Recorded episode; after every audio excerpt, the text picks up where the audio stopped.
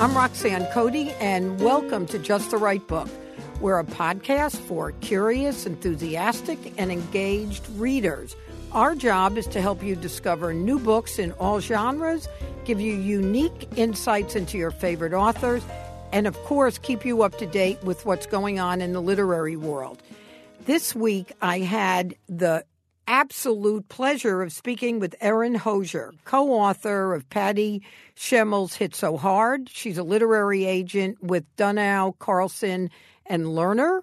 She lives in Brooklyn, and her debut memoir is out now called Don't Let Me Down. And we just had the best conversation about her coming of age story, which has been called tender, funny, and resilient, and it's all that and more. So here's my conversation with Erin. Everyone has a story, not everyone can tell it. Today, we are joined by Erin Hosier, who most assuredly can tell her story and does so with the kind of wit, energy, warmth, and honesty that rivets you to the page. I just wanted her to emerge from a dark past, a complicated dad her own rebellious, dangerous behavior victorious. Her debut memoir, actually, it comes out this week, where her debut podcast and conversation, but the name of her debut memoir is Don't Let Me Down. And she takes us on the long road from rural Ohio to frenzied New York City we meet her parents who unpredictably trade their 60s rock and roll life for Christian enrapture and discipline. We meet her dad, who is prone to violent outbursts, and we meet her trying to navigate her way through the debris and love. And all the way, she makes us laugh, cry, and think all you need is love. Mm. So, welcome, Thank Erin Hosier. Thank you so much. Betsy Lerner, who's a friend and a literary agent, and your colleague, yes. um, Erin is a literary agent, also encouraged me to read the book, and I'm really glad uh, that she did. I just, I was totally immersed in it. Wow. Erin, so I want to start with this. Um, I'm going to read, you know what? I'm going to have you read this little part of the book and then ask you a question. If you read sure. me the last paragraph here, starting with my father. My father taught me why A Day in the Life from Sgt. Pepper was the rare example of a perfect song, composed of two halves, one by Lennon, one by McCartney, that were totally different in sound yet perfectly complementary. And the song featured an orchestra. The piano chord that closed it was more than a minute long. He'd remind me that John and Paul were still teenagers when they wrote Please Please Me. I learned to identify a sitar because of Norwegian Wood and tape looping in Tomorrow Never Knows. There were background vocals in Rain, the first time a band had used that recorded technique in a pop song. My father could talk ad nauseum about the significance of the invention of artificial double tracking on the vocals on every song on Revolver. I preferred these classes to the ones I had to talk to take about the Johns and Pauls of the Bible. Yeah. so when I read your memoir, I think of the bookends of your story as um, church yep. and religion on the one hand and music on the other. Yeah. Describe the impact that each had on you. Ah, wow. Um well, the church is the first thing I really remember. But then so is rock and roll. Like church is the boring part, yeah. and rock and roll is the fun part when things come alive and there's colors in your memories. That's all music. But the messengers were kind of always the same, which mm. was men. you know, like yeah. men are in control. It's a man's world. Um, you better listen to me and fall in line, or bad things will happen to you. Um, all of that was kind of revolving around the family itself, which was made up of a father who was strong and scary, and a mom who was tiny and quiet and sad, and three children, or in in my case, the only one that mattered. The only, the only daughter. We'll get to that, Erin. the firstborn. So your parents, who were '60s people, Yeah. then your mom became very involved with a church group, Yes. and in and in a way, it seemed like it gave her her first identity. It did. I think of my mom as someone who went from high school to marriage very quickly. She met my father like right when he was still in at Ohio State and was about to, you know, dodge the draft by losing a bunch of weight. And she found herself in a loveless marriage or just a marriage that she didn't know what to do with. I don't think she wanted to marry him, but her parents were very much like, he asked, the wedding is paid for, you're getting married. So she found herself in this place without a community and she answered a want ad for like some women's um, kind of mentoring. So, Erin, talking about what shaped you, Yeah. you talk about these two books that were critical to the activity that your mom had in church. So, to Yes. give a sense to our listeners about what was going on in your mom's head and therefore in your house, Yeah. I'm reading from a book, I'm paraphrasing in Yeah. your language, from a book called Creative Counterpart that's, That's a- still in print. That's a real book, yeah. And these were lessons for women to mm-hmm. understand about their role. And there are things like men need quiet, Yeah. men need not be nagged for failing to put discarded clothes in the hamper or any other reason related to their right to comfort. Men need sex on demand. Men need you to look and smell your best. Men need you to be super organized so they don't have to be. Men need you to look the other way and keep your opinions to yourself. Men need you to create an atmosphere befitting the king of the world. Men need you to take care of their kids. Men need you to build them up and make them feel like they can win a beauty contest. Men are always right, even when they're clearly insufferably deluded. Yes. So, how much of that did you buy into and for how long? Ugh, I didn't buy into it for very long, but I saw that everyone around me did buy into it, and that these were just laws that you couldn't ever question unless it was during, you know, the hour long uh, Phil Donahue show. Like I. I think my mother was going to these meetings with other women of the church to try to help each other through the bullshit lies of their daily existence, which hmm. was that w- the only way to get closer to God is through our husbands, because as They the men, gateway. they are God. Right. They are. They are. You know, Jesus wasn't a a woman. You know, Jesus was a man, and and God created Adam before he created Eve. So there was a quote, it, it, it might be yours.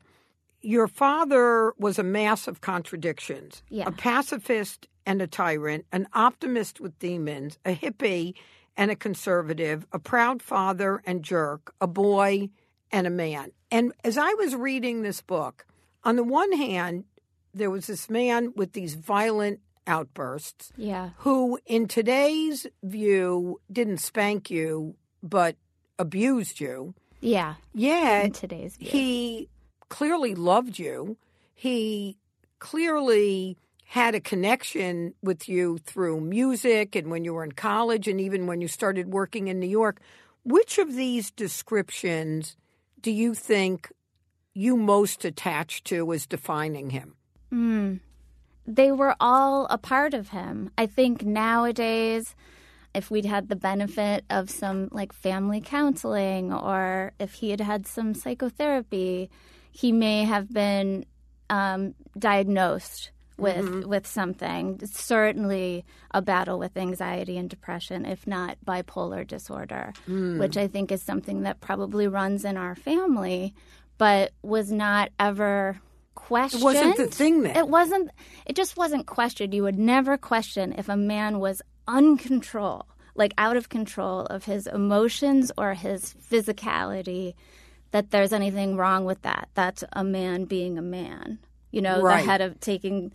So that's what it is. it of the is. household. That's what it takes. Yeah, but he was a wimp. He he barely Hmm. weighed more than 120 pounds. You know, like he was physically like unable to do the things that um, that were expected of men. You know, like take care of the house. And But he was a successful He businessman, was right? totally a successful Yeah. businessman. He was great on the fly. He could talk really fast, and he was a good writer. Everyone said so. Um, he certainly read a lot. He was passionate and exuberant and loved um, talking about the Beatles or movies or the things that he really liked. So I think that I loved that positivity that came out of him, but also saw that it was indirect, you know, a contradiction. Right. And how did it impact how you thought about men? Um, well, it must have impacted everything. Number one, I, I felt like you needed to have their attention if you mm-hmm. wanted to make it Yeah. in the world. As a teenager, you might have been described as boy crazy. I was boy crazy up until like five years ago.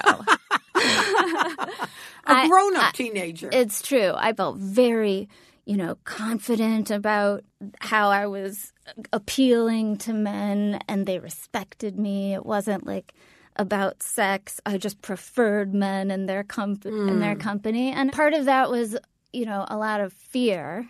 Um, Fear of. I think fear of rejection from them or, you know, fear of girls and like the power that they held that I didn't, you know, just like being pretty or having big boobs or just, you know, I figured out there were a number of ways that you could get ahead, Yeah. but men were easily manipulative manipulated Yeah. i guess is the is the and way. did you learn that? Did your mom manipulate your dad? It didn't seem that way. I don't think she did. I think he wished that she would have more, and he commented on it a lot. Like he would often talk about the way she looked or, um, you know, how beautiful she was. Like she was the most beautiful. But it was only when other people, you know, were around, Listening. when Yeah. were Yeah. listening, because otherwise I wouldn't have felt that he adored her the way that he did when she was singing in front of the church for all to see. And Mm. he was, you know, the producer of her singing group, his Hey- harmony. You know, your father is the big character Yeah. in in the book, and for obvious reasons, and we'll talk about that a little bit more. But the story that I was fascinated by is your mother's journey because Yeah. your mother went from, as you said earlier, this kind of obedient young woman, then found herself immersed in the church, and then as time went by, began to feel that she had a right to be independent yeah. and in fact then went to school and and did all of that what was your take on what allowed that to happen so there had been a break in her faith and our father's employment. He'd gotten cancer and he was out of commission for a while and then he went through this this time where he was just very docile and and recovering all the time and sometimes he was working and sometimes he was just recovering and she had to go out and get a job. So she started taking night classes and worked at a bank or worked at a part-time job at like J.C. Penney or something, and that alone gave her enough life experience where it was like, okay, there's a lot more going outside in the world beyond what the church, what I'm learning about in my in my like prayer group or with my friends or in my house. mm. and and did your father admire her for that or did it how did your father I- react to I it I think he was very uh, initially very jealous and very worried, and I would hear him, you know, exhibiting these signs of what I now see as just like a a very straightforward abusive relationship, where if she was at um, piano class for an extra twenty minutes talking to someone, then she was she must have been sleeping with the mm-hmm. teacher. You know, mm-hmm. like very basic. Like she Possessive. cannot. Yes, possessive, controlling, angry, not believing her when she said she was somewhere where, of course, she was. yeah Um, really not wanting her to be good at something without his involvement. You know, so as I because she's a brilliant musician, she sang, she could, she taught herself how to play guitar. she wrote songs, She right? wrote 50 songs. I mean, it's something she barely talks about now. It's just, it was in her. She did it. She was the creator all along. But I thought that he was the creator all along. Yeah. So there's a couple of couple of questions that come to mind from what you just said. One is in although the story takes place in the 70s, in some ways it feels like the 50s, Yeah. right? Because your parents seem old fashioned in their roles. Yeah. And your mom emerges from that in the way that a lot of women in my generation emerged in the 60s. Yeah. Were they typical of the families that existed in the 70s in rural Ohio? Or were they outliers then? I think they were outliers then because I remember feeling like we were among older people. Like my father worked as a time for like um, the youth group, you know, like mentoring the the younger people. So he felt they felt like they were in their twenties, even if they were in their thirties. Erin, one of the things that I thought about in reading the book, so it in some ways is a classic coming of age story, although I do think your level of self awareness and ability to be funny about mm-hmm. it is unusually appealing. Thank you. But the question is there's a lot of messed up families, unfortunately, of which yours was one. At what point do you think, having experienced this, does a person who grew up in a house like this have to stop blaming their parents and take responsibility for themselves? Like, where? Yeah. What- I mean, for me, it's when I noticed in my life that I was starting to hurt other people and definitely started to hurt myself. Just falling into these behavior patterns that weren't just self destructive, but, you know, I would be lying, you know, I would be cheating, I would be, um, you know, taking drugs but not telling anyone, you know, that kind of stuff where Most people telling taking drugs or not telling. are not telling you exactly. It's but I a- knew, I knew You that I had a secret and that I was acting out. You know, I knew I knew enough to know that these behaviors in me weren't presenting um, in a way that I could identify until after my father died suddenly. Right before I was about to turn 27. And then I started to go to therapy about like within a year after that and started just unpacking all of it and learning. So your dad dying became the Yeah. impetus. It was the impetus to like trying to figure out what had gone wrong in my own understanding of issues of spirituality, psychology, and religion. You know, all of those things really conflated, and I realized that, um, yeah, it wasn't because of sin. Right. It, you know, depression is like a chemical thing, and right. um, mental illness exists and addiction exists and people in a family when one of these things is going on um, are all sick when Yeah. when when when one person is really struggling Well, and you talked about that at one point. You were already in New York, so had escaped, yeah and you got a call and realized that one of your brothers was having a problem with drugs, and there was a family therapy yeah session. And uh, tell us what you learned, even in that first early family therapy session, because it goes to some of what you're saying. Yeah it was before my dad had died because i was still I, so i was still in ohio but i was away at college Oh, that's right. You were at Kent State. Yeah, and we were we were going to do this brave new thing called an intervention for my 14-year-old brother who was smoking pot. Had been found to have been smoking pot or had, you know, stole some money to buy some pot and it just felt like this huge thing and we all went including my best friend from college at the time who barely knew my brother and never met him Lewis, right? Lewis, and we were all sitting around and had to like you know, tell him that we're here for for him and and we just we didn't want him to to be this burnout anymore. But what I learned from that at the time was that therapy is bullshit and people mm. are liars in that field as well, but so would your brother's take on your family be how would it be similar or different from yours? Well, um, my brothers and I all have our own memories and experiences, and I did. Um, I obviously interviewed them and got their permission to talk about certain things, but my brother Simon did read the book and over the holidays asked my mother because he had no memory that she had actually moved into the yard Oh, in the tent. in, into a tent in the yard when she wanted to get divorced. Yeah. and um, I forget how old he would have been at that time, but he just didn't remember it at all. Mm. And she was like, "No, it really happened. That absolutely happened." So that was that was kind of interesting. Did your mom and your other brother read the book? My brother Greg isn't going to read the book, but is in support of me writing it and wanted me to write it. Um, but my mother has read it. Yeah. And how what what'd she say?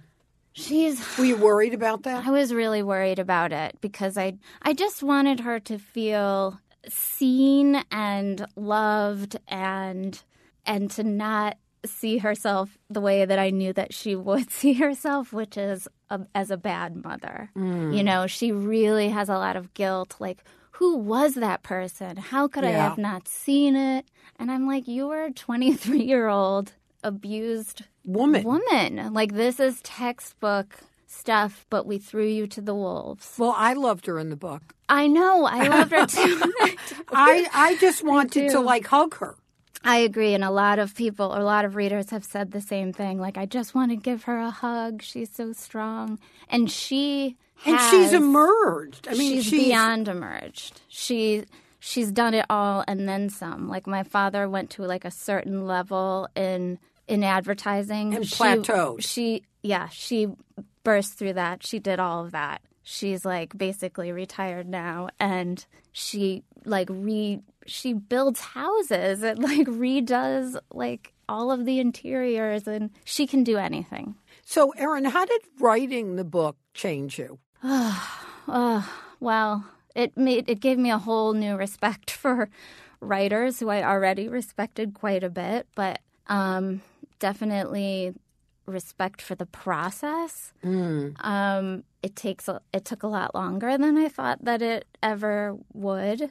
Um, I I just feel like a whole new humility mm. and about yourself or about for writers about myself and about and for writers. I just feel like there's no controlling it. Like it, there's a compulsion yeah. to be a writer and to to tell the story and to share and connect with other people. Sometimes it's bad, sometimes it's good, sometimes it works, sometimes it's publishable, but you can't really control it. Yeah. So I wish that I could have gone back and like studied writing in school. I don't know. You did a damn good job. I don't Thank think you, you, needed to have studied writing, Erin.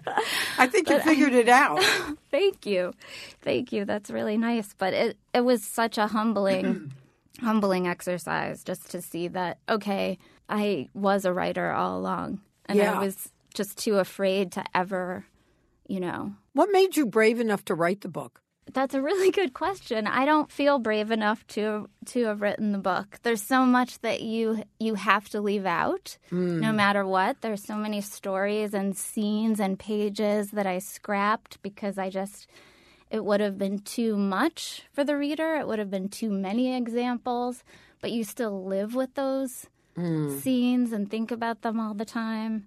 Yeah, it's a lot. So, Erin, one of the things that I I couldn't help but think about is there's a fair amount of um, abuse, sexual abuse. Yeah. Um, by first when you were 10, mm-hmm. then to your brother, then a series of bad guys. Yeah, but dated. not by my father. Not, not by, never no. by your father. No, no. No, I don't want to give that um, impression at all because yeah. that wasn't. But at the time that it was occurring. So now we Yeah. look at this through the lens of the Me Too movement, right? Yeah. Where we have a much more uh, a healthier understanding of what's legit and not legit for. So how do you how did you look at it then and how do you look at it now? Uh, just the phenomenon of Yeah. sexual abuse among children. I think I've always felt then, as I feel now, that it is absolutely a rite of passage that is normal for millions and millions of children. Mm. And whether you take that one in four statistic or one in six, it doesn't matter. It's so many millions Yeah. of children, and it affects everything. And I think that's why I really had the impulse to write the book or really just to go to therapy in the first place, which was to try to understand how that those years, not just like being sexually abused by a neighbor pedophile, but also being hit by mm. like a strange woman who was my babysitter. Yeah. or by my own father. Or by Or the camp the, The camp, camp- the Bible camp woman. well i just took it out on the bible camp people. But yeah anyone. So Erin, having worked through that through therapy, yeah. What is it that you think as a society we still need to do so that kids don't have to be wandering in the desert with that information and run the risk of the enormous damage of keeping it a secret? Mm. i just feel like it starts with What could have changed it for you? You didn't tell your parents. I didn't tell my parents. I didn't think that they could handle it. I thought what that meant. You were 10. yeah, but I thought that a for my mom that would mean that she would cry too much, and for my dad that would mean that he would lose control. He would be so angry that he would lose control, and then he would kill the person And then go to jail. and go to jail forever. And when it did happen to my brother and was revealed when it happened to my brother, nothing happened. And that was worse. Mm. Like, my mother was so good at, you know, trying to do the things that you're supposed to do with a child who has been traumatized, you know, encouraging them to write it down and talk about it and getting therapy for him. Um, but my father nev- never Brought it up. brought it up. They she doesn't even have a memory of them like talking to the police about it. Sh- somebody else had to call the police. So like a lot of Because he was families- arrested ultimately. Yeah, but he was a juvenile offender, and I think he was also just put into like maybe therapy or anger management or whatever they do. Like back Hmm. in the day, it was like go have him talk to this pastor and talk about why he has this illness. I wonder I wonder what he's doing now. And I looked him up. I tried to look him up because I'd heard that he was in prison because he went by a couple of different names. Um, but I just couldn't find. There's so many. Yeah. There's so many by that name, probably. So, Erin, talk a little bit more about what would have helped you when. Let me let me just go back and, and say like what I think about when I think about child abuse or corporal punishment. Yeah. Okay. I think that that's really related um, to not wanting to have a discussion about sexual abuse or child abuse of any kind. I feel like when it was like when I was being hit, I would I was never angry with my father. I was angry with myself. Right.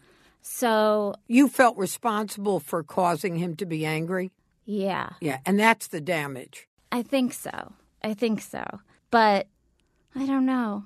I think that he should have talked to us and mm-hmm. to talk to my brother, and that there should have been like a kind of sitting down together beyond what I got in the driveway, because I did Yeah. get a kind of private explanation and just letting us know what happened Yeah. like what what was the conversation in the yard that my brother has a memory like seeing throughout the window but Right. nothing ever happened the family just moved away It always looks easier in hindsight than it is in the present, mm-hmm. right?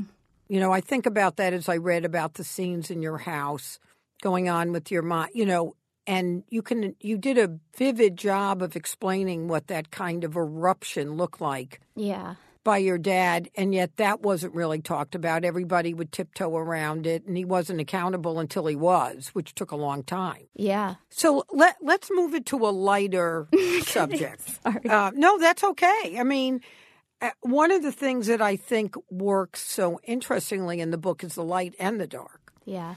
So the light part was that your dad loved music and he instilled that in you. And in fact, each chapter is named after a Beatles song. Mm-hmm. So I have a couple of questions around the Beatles. Okay. One is, which is your favorite Beatle? Oh, it changes all the time. I mean, I have a soft spot for Ringo because everybody Nobody, nobody pays any else attention. does, and he was such a bon vivant. I mean, he still is. I just love his the way he wears his his uh, velvets and his rings. I um, grew up loving, as my father did, John Lennon and his mystique. And I was recently talking to a girlfriend the other night who was like, you know, I always thought Lennon was the biggest asshole until you, I read your book, and now I have so much more empathy for him because he really was the one that was most like my father in that he had this incredible um, dark side that was really apparent because there it was. But he's known to be the peace, love, you know. But he and But you know he- the other thing you talk about in the book is your dad, John Lennon, and Paul McCartney all lost their mothers when they were 16. I think they were all 16. right. And my father, in a very, you know, in a profound moment in his life, you know, couldn't spend her dying moments with her in the hospital because his his own father was like, "Get out of this hospital looking like a hippie. You have to go cut your hair before you see her." And so he she died, and he didn't even know that she was dying until he got to the hospital freshly shorn. So I think that's why he always had long hair for a while until he couldn't anymore. So I saw all of these um, Similarities. par- similarities with him, and it made me think about it, like when he went, when Lennon went through his lost weekend, and or just like was cheating on Yoko, or whenever any of those things came up that I would read way after the fact of the myth of the Beatles and of John Lennon's, you know. Narcissism, for lack of a better Yeah. word But he was as explosive. just as explosive. Yeah. But yeah, I think I'd probably fall in love with John. I mean, with uh, Paul. With Paul. Yeah. But George, actually, um, I just really love his hair, and I love, I love, um, "Here Comes the Sun" as a song. But I, I don't think I would have fallen for George. Yeah. You know, one of the things that I did as I was reading the book is I kept replaying Beatles songs Yeah. as you mentioned them. And one of the things we were talking about before we went on air is I tend, I probably shouldn't admit this, but I tend to be the kind of music listener. And I love listening to music, but I sort of don't really listen to the lyrics. Yeah. And I went back and listened to lyrics of a lot of the Beatles songs as a result of your book. And then, Yeah. and I was reminded that we share our favorite Beatles album, Yeah. Rubber Soul. Rubber Soul. And I went back and listened to it, and it reminded me of how often listening to a song transports you to the time when you first heard the song. Yeah. Do you find that for you? Yes, definitely. Definitely. I think all of my my memories smell like old vinyl, you know? Like Do you I still can- have the vinyl, I your still dad's have records? the records. They're in my living room. Do you play them? I play them. I now have a a vinyl player again. I can play them. A lot of them are really warped because they're the same Yeah. you know they're so old now but yeah i love the way the the beatles sound particularly on vinyl And what's your favorite Beatles song? oh it's hard to have one song All right, I'll Um, give you two. well there's something about don't let me down itself. I know it's probably not like not known to be like a great beatles song but that plaintive don't let me down like obviously it's the title of my book. It's definitely had the biggest influence on me something about that. I just associate that with um, my my my dad and that whole coming of age experience. Yeah, I just love that, and of course, like Norwegian Wood, anything, Yeah. anything from that record that is. It's one of those albums that just teaches you how to listen to albums. Yeah. Because I went back after reading the book or while reading the book, Yeah, and then I found myself downloading the lyrics to the songs. yeah, And you know, you just I think you I think not you because you're you're more attuned to it, but I think many of us don't read the lyrics or think about the lyrics in the way I might think of poetry yeah, or think of reading a short story. And for some of the great songs, the lyrics are just astounding. yeah, yeah. Well, like the song "Run for Your Life." Yeah. Um, yeah, it's basically John Lennon telling his soon-to-be ex-girlfriend that she better run or he'll kill her if he finds her with the the other guy. And Yeah. there's there's a lot of there's a lot of lyrics, um, particularly by John Lennon throughout his life, with uh, the Beatles and in his solo work that are specifically about domestic violence. And I used to beat her and you know keep her from the things that she loved. Um, is a lyric from Getting Better All the Time, I think yeah. um, just a jealous guy. Um, my mummy's dead. He had a lot of like pain that he was dealing with. And didn't he call Yoko Ono he called her mother. mother? yeah, yeah, very, very heavy Freudian stuff there. Yeah. Um, so do you think you'll write another book? yes, definitely. um, I I helped co-write a book of one of my um, childhood heroes, Patty Schemel, another musician who'd been in this band Hole. Um, And you wrote that with her, right? I wrote that with her, and so that that happened while I was writing "Don't Let Me Down." In between, so it was really like this six-year odyssey of like writing and then taking a break and then writing. Now that this book is out, what are you worried about with the book getting out there or excited about? I'm excited that I finished something and that mm-hmm. it's out there, and I love talking to people about their relationships with their parents. And. Mm-hmm. It's just been a revelation to hear that it speaks to them or it jogs certain memories. You know, one of the things that I have found over the years as um, we've had uh, writers like Jeannette Walls or Yes. Mary Karr, Pete Hamill, who have written these memoirs that give permission to other people to tell their stories. Yeah. I hope and expect your book would do the same thing that you know your unique set of circumstances will unleash for others either the opportunity for them to feel more normal Yeah. or for them to be prompted to talk to their friends, their spouse, their parents, even um, about it. And I do think, I do think that's what wonderful books like yours do: is they create safe spaces. I hope so. Yeah, I think it is it is we are able to now talk to each other more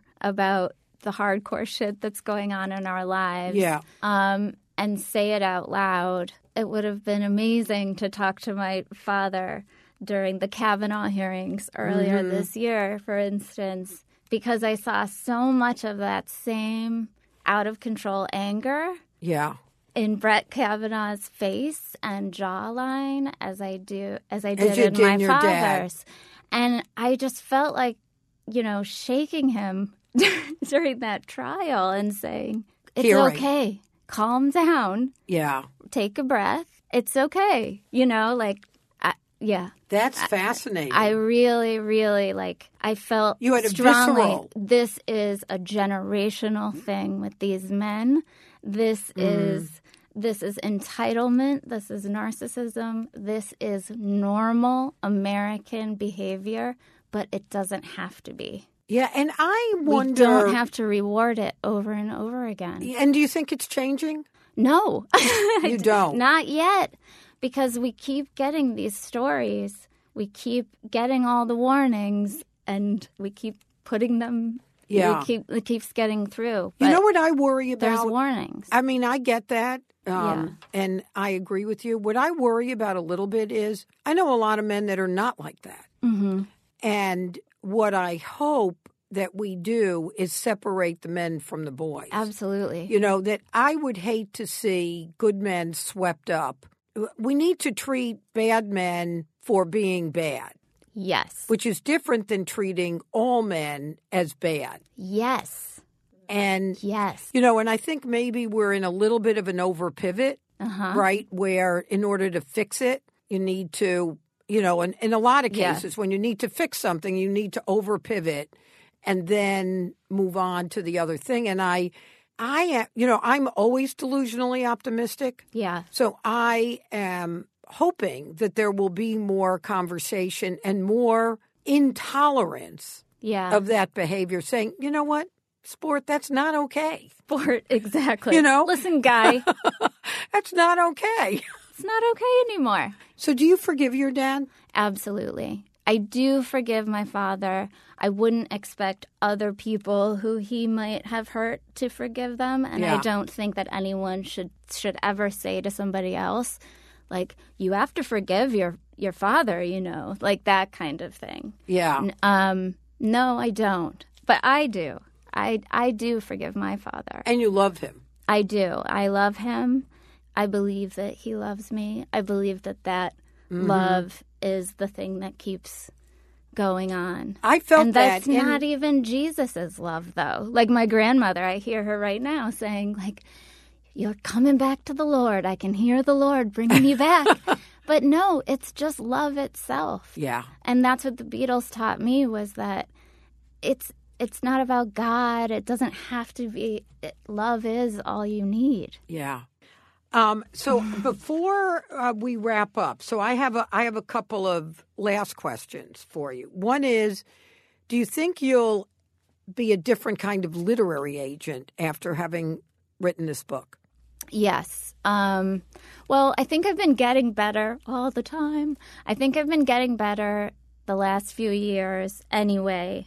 I've just been super proactive about when it comes to the writer's um, anxiety and and inability to control anything or to feel like you have any control because you don't, and it's still going to be okay. Um, So, Erin, most, if not all, of the books that you have agented have been around music. A lot of them, yeah, a lot of music biographies. Um, the first biography, the first book that I sold as an agent was um, like within a few months after my father died unexpectedly, and that was called Blue Monday, um, the first biography of um, Fats Domino. Mm. And then early on in the first year or two that I'd been agenting, I worked with Tommy Lee, the drummer Wow. from Motley Crue. Um, and so it just kept going from there. Jerry Lee Lewis, I've worked with, um, and a number of, of writers that that just specifically write biographies. So, do you think you'll get more memoirs now that are unrelated to music after your book comes out? I've always gotten a lot of memoirs, and I've done a lot of memoir as well. But yeah, probably. I feel like there are less memoirs, straight memoir now, than there are kind of uh, hybrid narrative nonfiction Yeah, that yeah. feels more prescriptive or, um, you know, participatory. I What's one of your say. favorite memoirs? Oh God, there's so many. I really like. I'll say autobiography of a face because I did. Mm. I'd read that, and it was. Boy, I haven't thought about that book in a long time. It was something that Betsy Lerner had worked on at Doubleday. So I it was think she did Lucy- acquire- Lucy Grealy, Yeah. who's someone that I met very early on, and then she died that same year that my dad did. That book is like a one sitting kind of book, and she just lays it all out there. And Mm. Remind people what that's about. Um, Lucy was a gifted writer who had been born with or had suffered as a child with a kind of facial cancer in the Right. bone in her jaw and had to have many surgeries. So she never got to be the pretty girl, even though she got to be the, you know, the the one, the one who who could write the best and the one who who like got the book deal and um, just I just feel like that was everybody's story with Mm-hmm. but only she could tell it. And I know it's not everybody's story, Yeah. but just that's what you look for in memoir is just something that you can hold on to and kind of exhale and say, oh, that person gets it. And Right. so, I've been a bookseller for almost 30 years. yeah.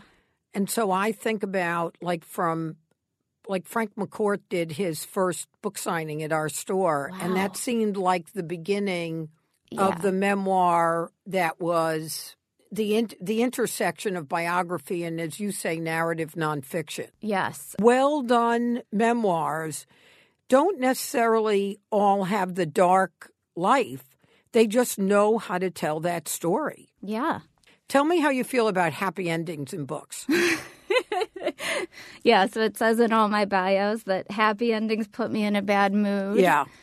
Um, Why? Because that's just not how life Is. is. It's just not how life is. And I, ugh, I, as much progress as we're making, we're still going to be kicked a whole bunch more times before we get to the end of the novel. But you know, readers want books with happy endings because I think that there's still a. I, I agree with you. I don't like happy endings, they annoy me. Yeah. I don't mind something ending with a bit of messy hope, Yeah. but I don't want it all tied up with a bow. But what I find is, and I and I'm sympathetic to, is, you know, life's tough enough, and what they want to do sometimes is sit down with a book like a fairy tale. Sure. Not that fairy tales weren't dark and awful, but a a, a fairy tale version of a fairy tale. Sure. They want to sit down and just be distracted and have a happy ending and feel good about it. I totally get that. And yet I will never understand it. Yeah. I love to wallow in the horror film. Mm. You know, I just I I think it's about trying to figure out how I would do it, how I would get out of this situation, how to be the final girl, how to last, how to live. Um, but I don't want it to be sugar coated in any way. Yeah. The other thing is, I'm trying to remember the writer. Um, I read the quote in Diana Athill's book, Stet, which is one of my favorite memoirs. She's a British editor. And if you haven't read it, I would really encourage you. It is one of the loveliest. It's sort of a mini memoir, but Yeah. it's it was. It, I, I just adored it. But she's interviewing a woman. oh, God, I, I'm upset I can't remember her name. Who's a Holocaust? Who writes a lot about the Holocaust? Mm-hmm. And she asked, why did she write about all these dark things all the time? And the writer's answer was, it's only by understanding the dark can you discover the light. Yeah. All right, my last question is, what's the book that changed your life? Ooh. Oh, well, probably The Forest for the Trees by Betsy Lerner. I, I know it's like crazy. I keep bringing her up, but We both love her. it was the first, it was the first um, book about writing that I'd ever read. Yeah. I think, and I was an intern um, at a magazine when I read it. So you met it, you read it before you met I her. I read it before I met her, and I it made me want to go into book publishing specifically. And then I Mm. met her, and she became my boss, which is just fate. and one of your best friends. And one of my dearest, closest friends. Yes, it's such a it's an awesome, awesome uh, success story. And and a good book for our listeners to understand is for you know one of the conclusions I've come to in 30 years of book selling is Yeah. except for 5 people everybody wants to be a writer. it's true. So for all of you who want to be a writer start the here. Forest for the trees. It explains why you want to be a writer Yeah. and says it's okay. And it, it's going to be okay. The book I would match it with that I also think is one of the best books on writing is Stephen King's. Absolutely. People say that to me all the time. I think Peter Straub said that to me that he recommends The Forest for the Trees and Stephen King's On Writing Yeah. as the two best books in his classes. This was 10 years ago, but still, like, she really knows what she's doing. Yeah. so, Erin, I really, uh, you know, um, as our listeners do or don't know, sometimes people are in the studio and sometimes um, they're remote. Yeah. And uh, Betsy had pressed this book in my hands, and she doesn't do that very often. And uh, not only am I glad to have met you through the book, but how much fun to actually have you here in the studio. And I hope the book gets all the readers uh, that it deserves. You've just done Thank just you. a just a great job. So congratulations Thank on your you. debut memoir Thank you so much. and the beginning of um, maybe will be more memoirs or more books or whatever. But thank you for joining us on Just Thank the Right you, Book. Roxanne. Thank you. Thanks again to Erin Hosier. Her memoir, Don't Let Me Down, is available and is out today. Make sure to pick up a copy at your favorite independent bookstore. If you haven't subscribed to Just the Right Book yet, it's free to subscribe on Apple Podcasts, Stitcher, Google Play, Spotify, Pandora, or wherever you like to listen to your podcasts. And please rate and review us on Apple Podcasts. Just the Right Book podcast is produced by Collisions, the podcast division of CRN International. Our original new music was created by Mark Berman. Our producer is Christina Torres, and our audio engineer is Pat Keogh. Thank you all so much for listening.